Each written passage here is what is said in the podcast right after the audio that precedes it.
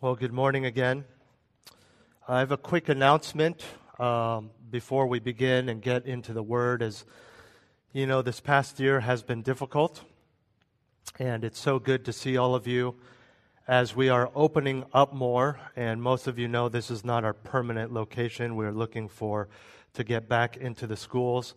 Um, as I've been talking to the deacons and the leadership, we've been trying to brainstorm how to best accommodate as more people come and as people uh, visit, and we just want to encourage spiritual growth. And so we're going to do something that may be a little new to some of you, um, but especially for those who are members and regular attenders, we think it would be really helpful if we start sitting in the same areas as kind of groups. And how we want to create those groups are basically uh, based on, um, frankly, based on your financial status. And so if you are blue collar or you have not gone to college, uh, we'd like you to stay in one group. Um, if you have a better job, we'd like you to be in another group. Um, we're s- still working out the details of this, uh, but we're combing through people's giving. And those who give more, we actually are going to do something like a closer parking spot or seating up front. Um, this being a more educated area of the country, we do also ask if you are in that blue collar, uh, no college degree group that you refrain from speaking to the visitors, just because we want to uh, keep a good uh, reputation uh, for our church. Now, most of you know that I'm being facetious. I'm not being serious the rest of you were trying to figure out how they could how you could comfortably walk out as I was speaking and get the largest voice on the internet to warn everyone about this church and this pastor. But there's a point here. Could you imagine if I was serious? To take the beauty of the diversity and the wonders of the church the camaraderie, the fellowship, and break it down into cliques and to group into different groups, segregating it. But not just segregating it into, oh, I've known this guy for years, but segregating it in a way that some feel honored because they have money and others feel shamed because they don't. Could you imagine a church like this? Well, you don't need to imagine because I'm about to introduce you to such a church. In fact, if you've been around, you're getting to know this church quite well. It is the church at Corinth. And yes, they were doing exactly what I just described. What makes it worse is they weren't doing it from the top down. It wasn't ordered by their leadership. They were doing this as believers. They were doing this, outcasting people, segregating, forming cliques on their own. And in our new series that we start this morning on the Lord's Supper, Paul addresses the significance and the holiness of the Lord's Supper. This teaching is instigated by the Corinthians' sinful behavior at this gathering, at the gathering of God's people. And so we start this series this morning. It's going to be three or four parts, simply entitled The Lord's Supper. However, if today's sermon had a subtitle, it would be the perversion of the Lord's Supper. The perversion of the Lord's Supper. Turn with me to 1 Corinthians 11, verses 17 through 22 is our passage for this morning. Verses 17 through 22 of 1 Corinthians 11. Paul writes, But in giving this instruction, I do not praise you because you come together not for the better, but for the worse. For in the first place, when you come together as a church, I hear that divisions exist among you, and in part I believe it. For there must also be factions among you, so that those who are proved may become evident among you. Therefore, when you meet together, it is not to eat the Lord's Supper. For in your eating, each one takes his own supper first, and one is hungry and another is drunk. What? Do you not have houses in which to eat and drink? Or do you despise the church of God and shame those who have nothing? What shall I say to you? Shall I praise you? In this I will not praise you. this morning four aspects of the perversion of the Lord's Supper. Four aspects of the perversion of the Lord's Supper. Jumping right in, our first aspect of how the Corinthians perverted the Lord's Supper is the reprimand of degeneration. The reprimand of degeneration. That is, we see Paul starting right off the bat in confronting, rebuking. But what is, there, what, are, what is he rebuking? That they have degenerated in their fellowship and in their worship. I'll read for you again verse 17. He says, But in giving this instruction, this new instruction, I do not praise you because you come together not for the better, but for the worse. Imagine being in this church and you're gathered together, everyone is silent. You're well into this letter, and someone who is reading this letter to the whole congregation gets to this point. You're feeling pretty good about yourself because he just said that I do praise you in the previous section that we saw. You now brace yourself. You, you get tight and you say, uh oh, what's coming? But how he begins is very fitting.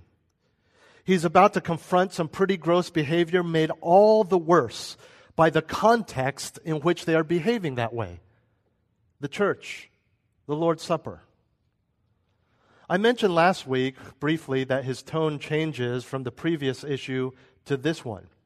Because when he was talking about head coverings, it was most likely that they had asked a question, but none of them were foregoing the head coverings.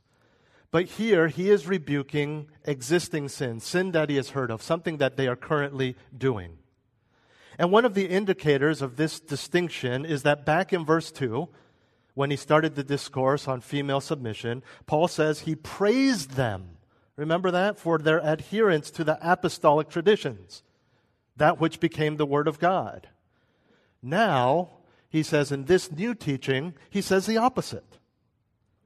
I will not praise you. And let me explain why, he says.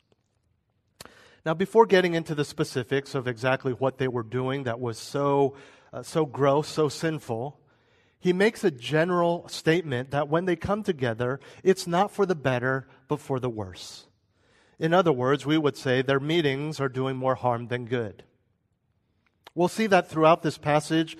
The coming together that he refers to is the church meeting, the assembly for worship, assembling for public worship.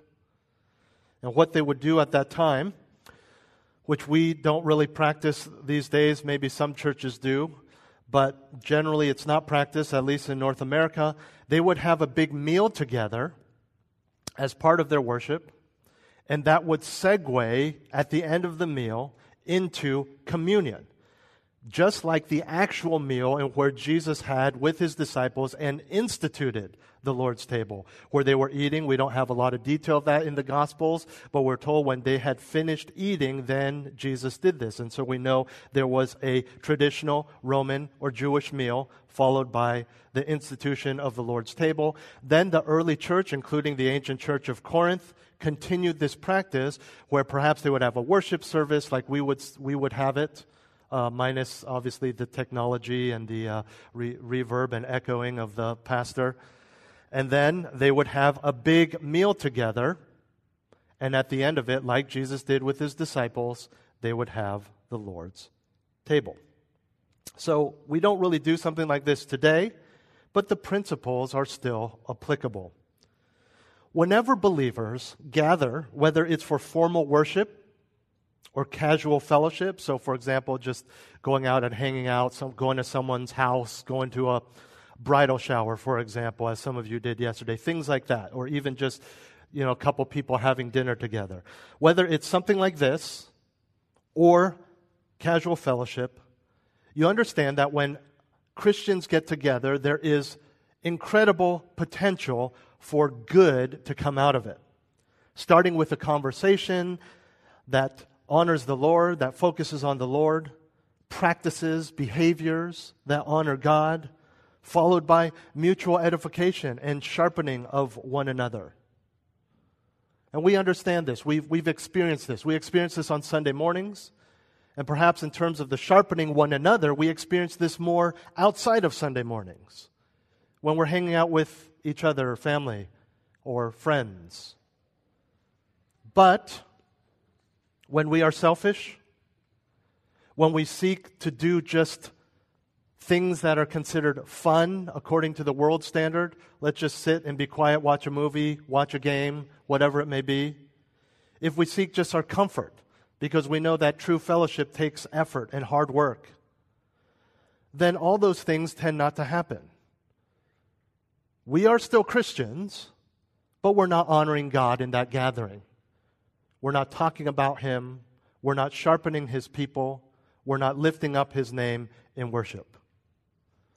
Like the Corinthians, we have a choice always. Today, that conversation over that meal, do you choose better or worse? Do you come together and do better or worse? Better, that which reflects the desire of the Lord wherever his people gather. Did you catch that? The better is what God wants. The biblical conversations is what God wants the encouragement, the focusing on the gospel and the Lord, all the more as you see the day drawing near. Uh, we, we, don't, we don't play a game when we know that the end is near. If you knew there was a, a, a nuclear missile headed to destroy San Francisco and the greater Bay Area, you would not say, hey, let's see what's on Netflix you would brace yourself, you would pray, you would call people to share the gospel, you would do those types of things. And, and that's what the, the scriptures command us as time passes and we know the Lord is coming sooner and sooner. We're closer to his return. We need to do what is better edification, praise, glory. Or, as the Corinthians were doing, we can choose worse which takes away the potential in that sacred gathering, robbing God of glory, and removing any benefit to his people. Again, this is any time that believers gather together, but all the more important when it is a scheduled official worship service. Choose better or worse. That's your choice. There is no neutral. There is no in between. The Corinthians, Paul is saying, repeatedly chose worse. And this is important, though many of them did not realize it. I think it's safe to say that most of them didn't realize it till they read this letter. They didn't know what they were doing was wrong. They didn't know what they were doing was worse because they were having fun. They were enjoying themselves that, that, that feeling of having had a good time, that closeness with friends. Isn't that God given? And Paul says, no. You've chosen worse, not better. But let's move on and see exactly what that looks like. What is that? The worse. We get to our second aspect of the perversion of the Lord's Supper, and that's the reality of divisions. The reality of divisions. Verses 18 and 19.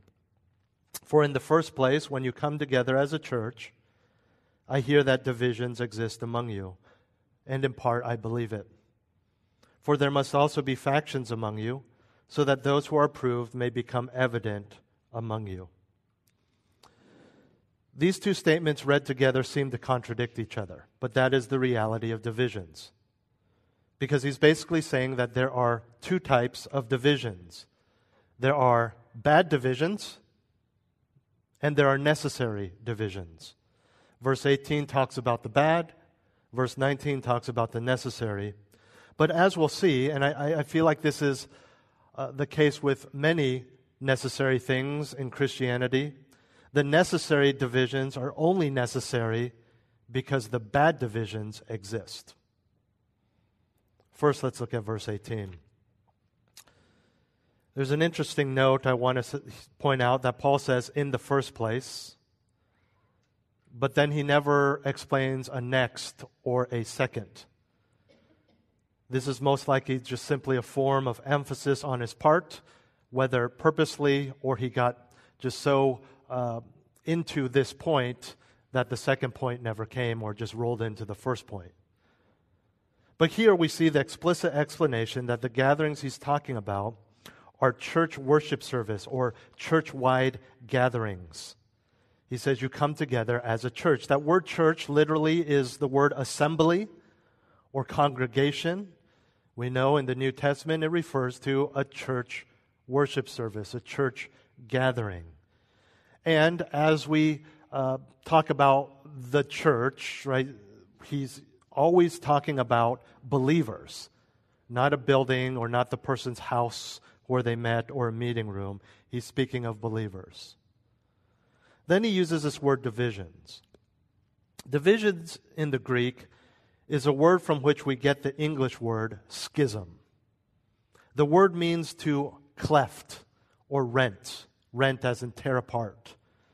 It literally refers to a cutting or tearing of something. Metaphorically, it's used to refer to division and dissension.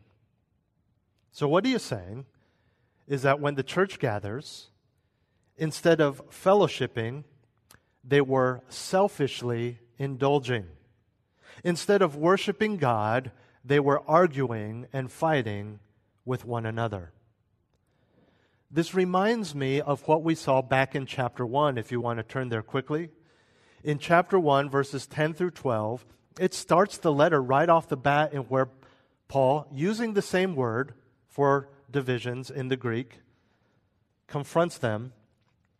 And he says in chapter 1 Now I exhort you, brethren, by the name of our Lord Jesus Christ, that you all agree, and that there be no divisions among you but that you be made complete in the same mind and in the same judgment.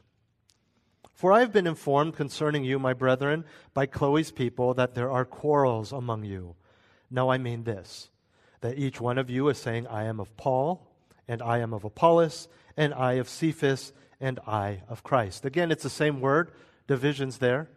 You remember this if you were around, that they, there, were, there were divisions, factions within the church, and they were claiming the name and possibly the teaching of different leaders within the church, even Christ. And Paul said, That's wrong.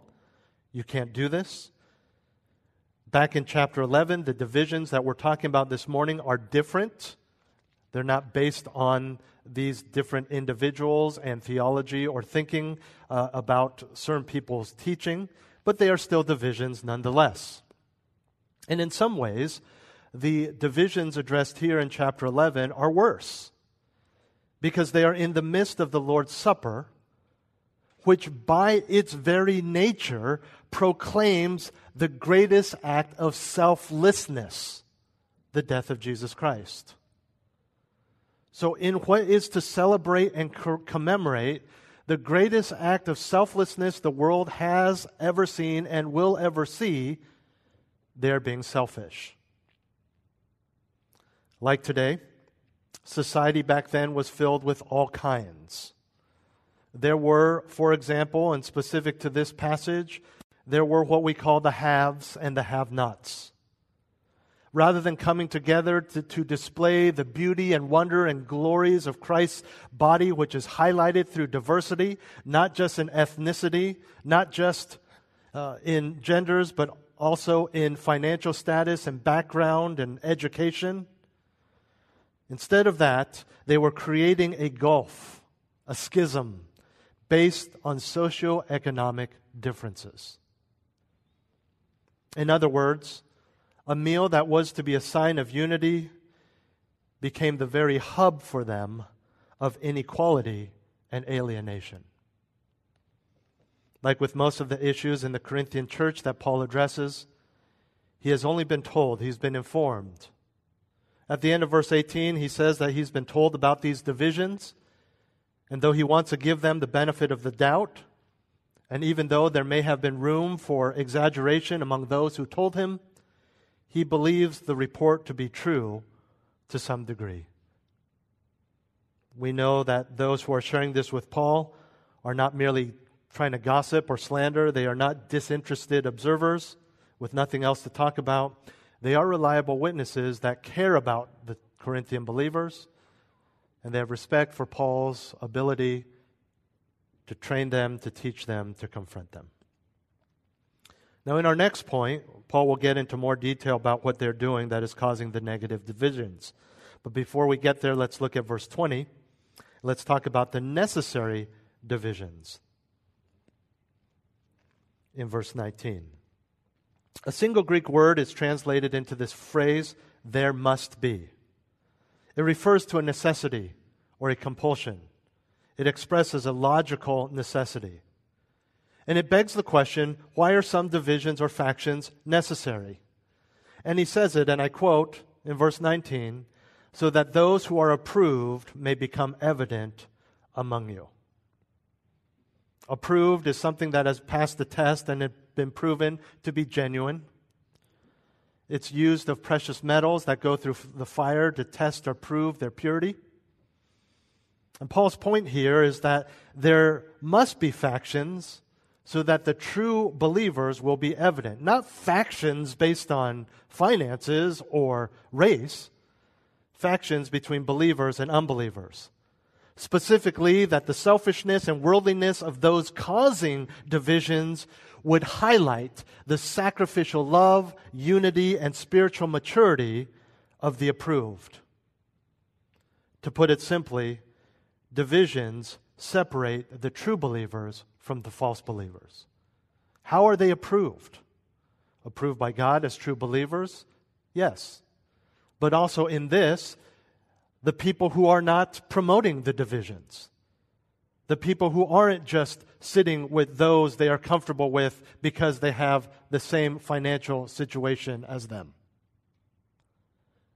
They've passed the test of the others in the church, their wickedness, their selfishness, their segregation, their racism, their prejudice. They are the true believers. They've been approved. You say, well, that seems a bit extreme. Would you turn with me to Titus chapter 3, verses 10 through 11? Titus chapter 3, verses 10 through 11.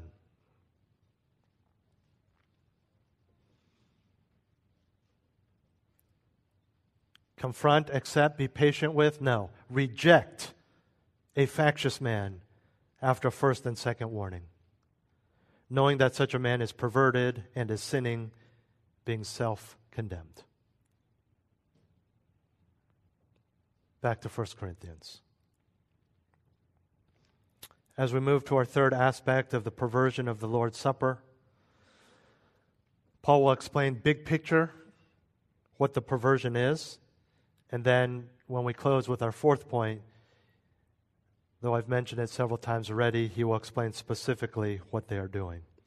But let's start with the big picture in our third aspect of the perversion of the Lord's Supper. Big picture, this is a big deal. The removal of deity, the removal of God. Look at verse 20. Therefore, when you meet together, it is not to eat the Lord's Supper. Supper was the main meal of the Romans and Greeks. It was our dinner, essentially. It was the biggest meal. It was in the evening. It closed the day. It was also the meal that you would tend to gather for. Right? We do that just because of logistics. We tend to invite people for dinner because we're at work during lunch. And breakfast is just early and it's usually with family or whatever. Dinner's the main meal. Main meal of the day when you're alone, main meal of the day when you're fellowshipping or gathering with family and friends. We do Thanksgiving dinner, Christmas dinner, not Thanksgiving lunch, Christmas breakfast. You guys get it. As mentioned earlier, this was a full meal, a normal full meal. Not normal, uh, a little irregular because a normal meal would just be at, at home with your friends, or excuse me, at home with your family. But normal in the sense of they were eating a full course meal and then at the end would be communion. And this would be done at church with the church people. Now, this point, point three in our outline, is very short, but one that needs to be its own because of the severity of the sin. And if you have the ESV or NIV, it actually helps us understand more uh, accurately what the Greek says and understand the problem.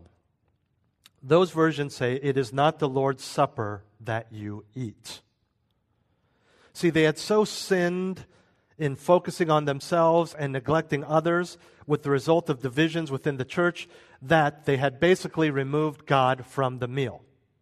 These are Christians. This is church. They are calling it the Lord's Supper, but Paul is saying it's not the Lord's Supper. You have removed the Lord from this meal, from this gathering. Rest assured, they are going through the motions. The bread, the cup, the words of Christ do this in remembrance of me. There was most likely one individual, a leader of the church, who was doing that, just like I do when we have communion. Let's do that together and eat it. They were going through all the motions exactly as instituted by God, but God had no part of it because they removed God from it. The Lord's Supper, but they had removed the Lord. I don't know about you, but for me, that is a terrifying thought. It's terrifying to do things in the name of the Lord, per the command of the Lord, as the Lord has dictated, and has nothing to do with the Lord. It reminds me of Matthew 7, where those who prophesy, cast out demons, heal people, perform miracles in the name of the Lord say, Lord, Lord, we did all these things in your name, for you, in the name of Jesus. And Jesus says, I never knew you. I never knew you, which means including while you were doing those things. In the name of the Lord, they had done what the Lord had commanded, but removed the Lord. We are true believers. We rest in that hope. We are intimately known and will be accepted by God into his kingdom. Nothing can remove our salvation. You cannot lose your salvation. But this is a stark reminder of the importance of heart and the danger of law. The danger of legalism. The danger of going through the motions. Of calling yourself a Christian, of coming to church, of going to small group, of answering the questions, of standing, sitting, standing, open your Bible, sit, pray, bow your head Where's your heart? Where's your heart? Is what you are doing for the Lord in the name of the Lord truly your motivation in your heart for the Lord in the name of the Lord? Or is it for your own reputation? Or is it so you don't look bad? Or is it to appease your conscience so you feel okay? Check off the list. Don't look bad in front of that person. Maybe it's to come here just so you can yell at someone that upset you this week. And you have come as a child of God to fellowship with the people of God in the house of God, singing words to God, hearing a preacher of God but you've removed God. A powerful warning here from the Corinthians and Paul's rebuke. We need to be careful, especially when it's something like the Lord's Supper that, above everything else, demands your heart, your righteousness, your selflessness, and your love.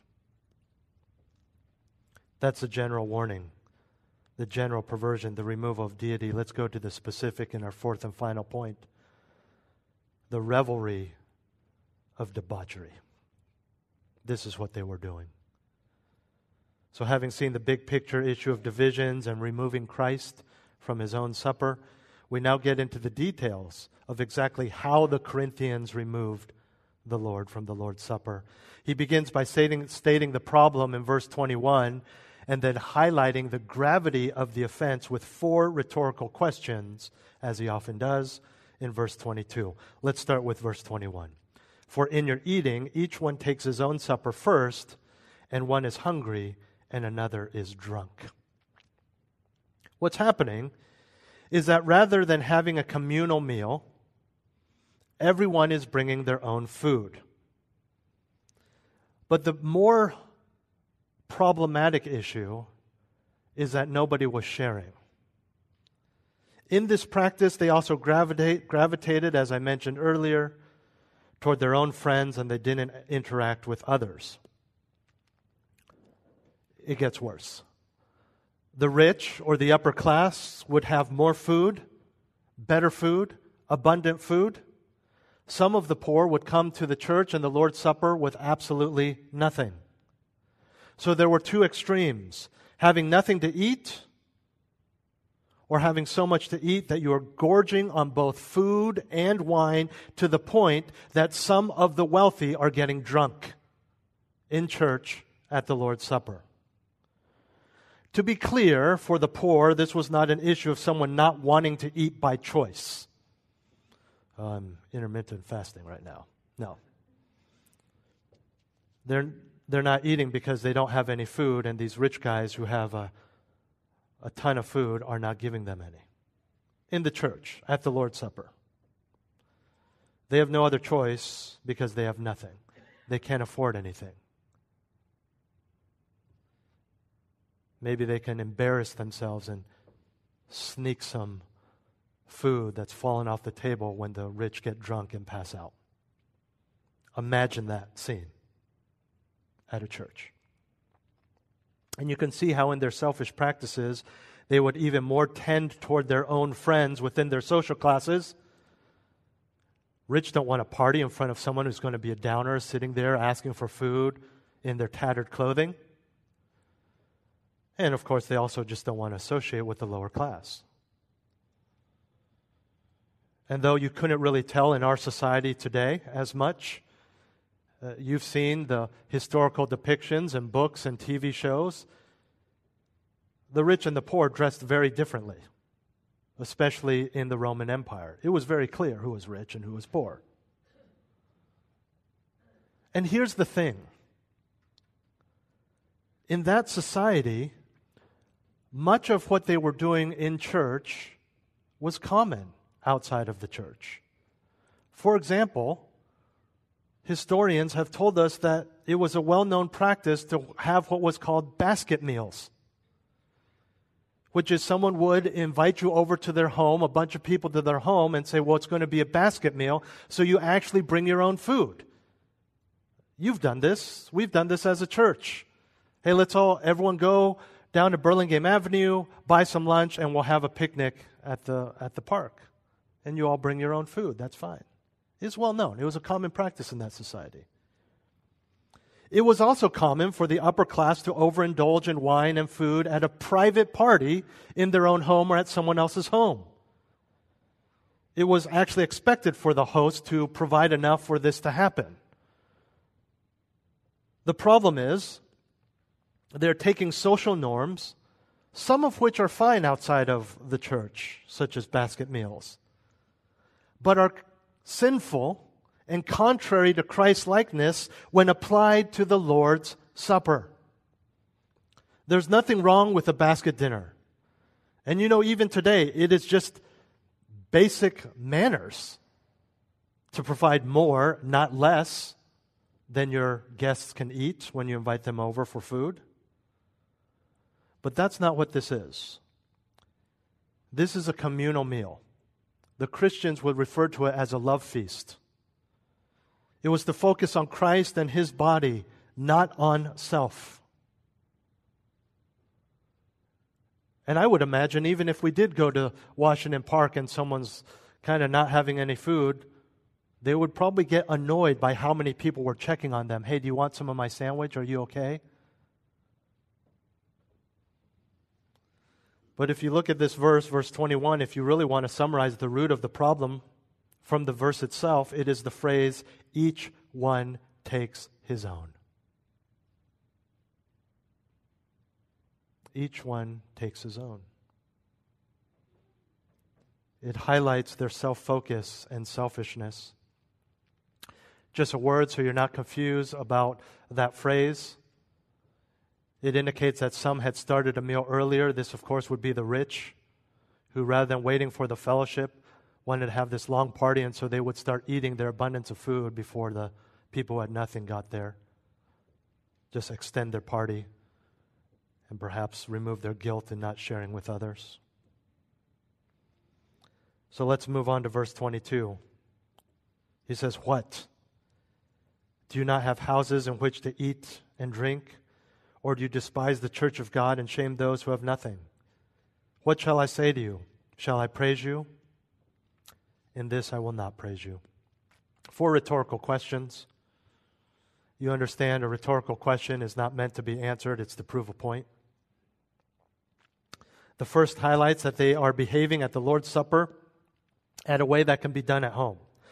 In other words, you don't come to the church and the Lord's Supper to indulge and do what you want. If you just wanted to have a party with your friends and overeat, you have a house. Do that at home. Don't do that at church. At church, you are to focus on God, you are to share with others.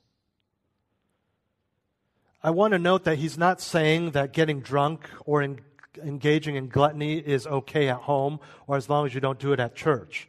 He's saying that some behaviors that are appropriate at home at a meal are not appropriate at church, especially when celebrating the death of Christ.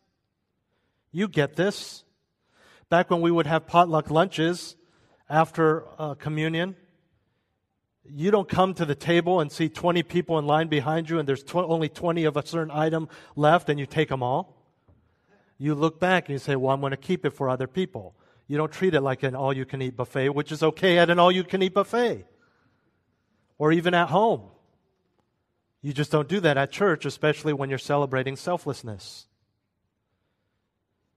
Maybe these days you say, well, we usually don't do this just because it's once a year, kids. I want you to see, I want you to be inspired. We're going to kind of move our, our, our, dinner to the living room and watch the Olympics. You don't do that at church. But those are appropriate at home. That's Paul's point. He says, You, you want to act like this? Do it at home. You want to segregate yourself into the rich? Then go invite the rich to your fancy house and do it at home. This is not the place. It's not okay. You can focus on yourself. You can be selfish. You can just hang out with that group at home. But to only focus on yourself or your group of friends at a meal that is to embody the fellowship and selflessness of Christ is wholly inappropriate. It's sinful.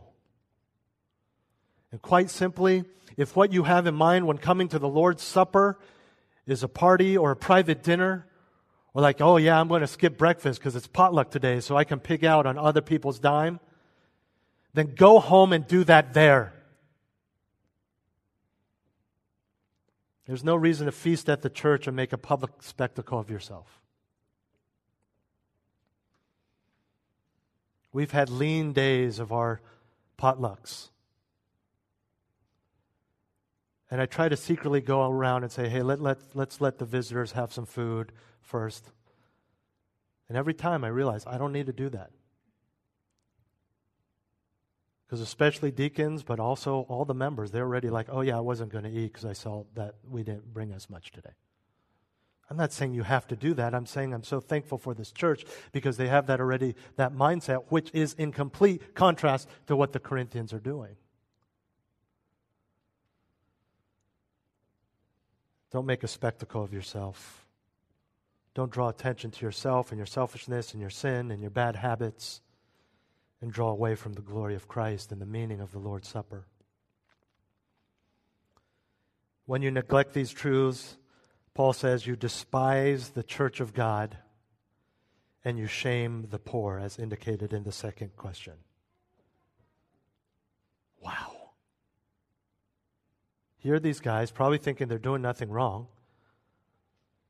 It's like, yeah, there's all these politics out there. I finally get to fellowship with my rich buddies, have a meal. I've been waiting all week to prepare this special food for my friends. Had this bottle of wine I've been saving up. It was good. It was a good day. It was a good day with God's people. And Paul is saying, You despise the church. and you're shaming the poor. That's a serious accusation. So focused on self that you don't just ignore the church of God, you despise it. Literally, to think nothing of it, to think of it with contempt, to despise, look down upon. We've been there, maybe not at the church, but someone treats you in a way that you feel looked down upon. You thought everything was fine, and their behavior indicates that they really don't like you, they're mad at you, maybe they even hate you. All the while, that person is unaware of the effects on you, how their behavior impacts you. And, and you think, does this guy despise me so much that they would say that to me? Do they despise me so much that you would, you would treat me like this? Have I hurt you so badly that you would say that? And Paul is saying that's what they're doing to the church. That's what they're doing to the poor by acting in opposition to what the church is supposed to be.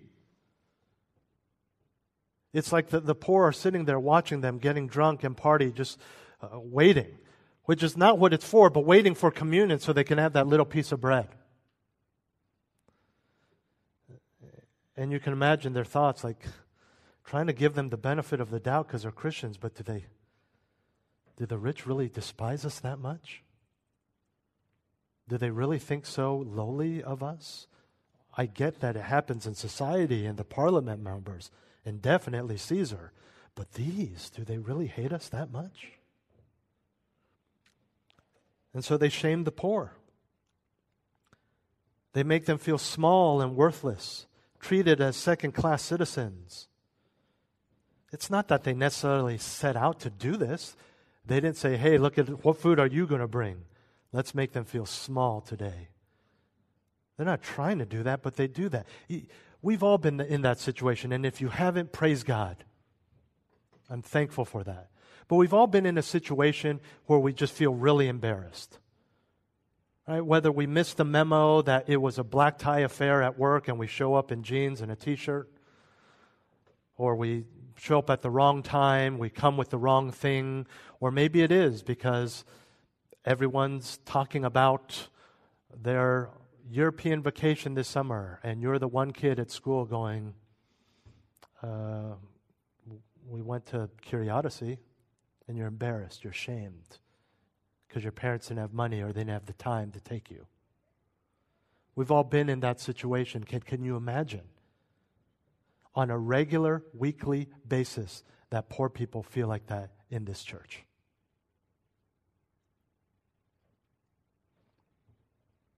At the Lord's table, at church, in our lives, but especially at the Lord's table, all sin should be left behind. And this, you know, as you know, is segueing into what we'll see in a week or two about the severity, the seriousness of examining our hearts before we take communion, to not take it in an unworthy manner. Otherwise, we eat and drink judgment and wrath unto ourselves. And now you get it. Now you get how, how bad it was. All sin should be left behind. No selfishness, no overindulgence, no bitterness, no racism, no sexism, no feelings of superiority, no flexing your wealth, none of it. And the third question, what shall I say to you, shows Paul's just, he's incredulous. We would say he's at a loss for words. What, what can I say? This is unbelievable. He's bewildered. Is this really possible? And then he comes full circle with the end of the verse by saying that there is no cause for praise here, only rebuke and shock. What does this all mean for us? How do you view God's people and the sacredness of our gatherings?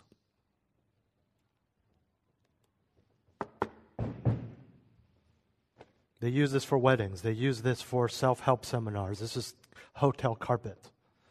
And sometimes we walk in here and we say, oh, what's up with these guys? It's a hotel this month, it's a school next month, it's that next month, it's things are falling apart, the, you know, the sound's not working one day, and it's this next day. And, and we start thinking like it's a restaurant Or we can say, What's going on? Eh, the hostess last week was better.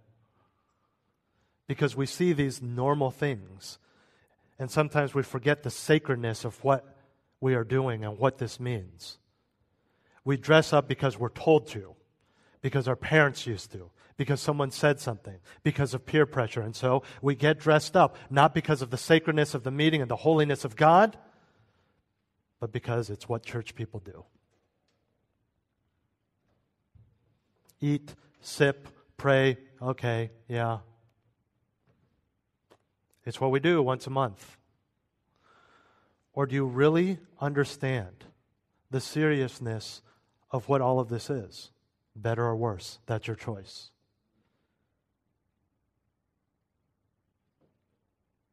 This is the danger. There are way more benefits and blessings, but there are dangers. Of your favorite pastor that you listen to this week on the radio, you watch their YouTube video while you're eating, while you're driving, while you're just lying in bed. You want to learn, you want to be informed. That's okay, that's fine. Listen, I'd rather you listen to sermons while you're jogging or when you're getting ready for work or whatever than something else. That's good. But if we view it the wrong way, it fuels our lack of understanding of what church is. It's just a sermon. I want to find a church that preaches the word and we're just honed in on I want to find a church like MacArthur's church that teaches like I want to find a master seminary grad and it's just about the sermon and it just becomes like what you listen to on your podcast but in person. This is the extra danger of the live stream that we had out of necessity for many months. Just click on and, and it, it's impersonal. There's no sense of sobriety there. Uh, I'm not trying to give you a leg workout when we ask you to stand when we sing. We stand because God deserves it. We stand, remain standing for the reading of God's word because, frankly, it's the reading of God's word. But we've forgotten that. We stand because we're supposed to stand. And we sit when the guy tells us to sit. We have to understand the sacredness of the gathering of God's people, especially on a Sunday morning, especially when we fellowship over communion and the Lord's table. I grieve as I read 1 Corinthians, as I'm sure you do, but I'm so thankful for their negative example and that we can learn from them and Paul's rebuke. How do you view all of this? And if you tend towards the worse, then let's get better. And by God's grace, we can, and we will. Let's pray. Heavenly Father, thank you for your goodness to us and the privilege of being with your people. We pray that we would be ones that do not grieve your heart because of our hearts, because of our selfishness, because of our desires, our exclusivity, inclusivity, whatever it may be. Remind us without delving into legalism of the sacredness of why we do what we do. May we take it seriously. May we have more respect for you and your people and this gathering and how we sleep the night before and how we dress and how we prepare, what breakfast we eat, than we do for that business meeting that we're so nervous for. May we do well for them, but give you our best. And stop flipping it around we give the world our best out of fear of man and desire for a good job or whatever it may be. And just take advantage of your patience and your grace and the truth that you accept us as we are. Help us to excel more in our holiness. Help us to excel still more in our view of the holiness of this gathering. Pray these things in Jesus' name.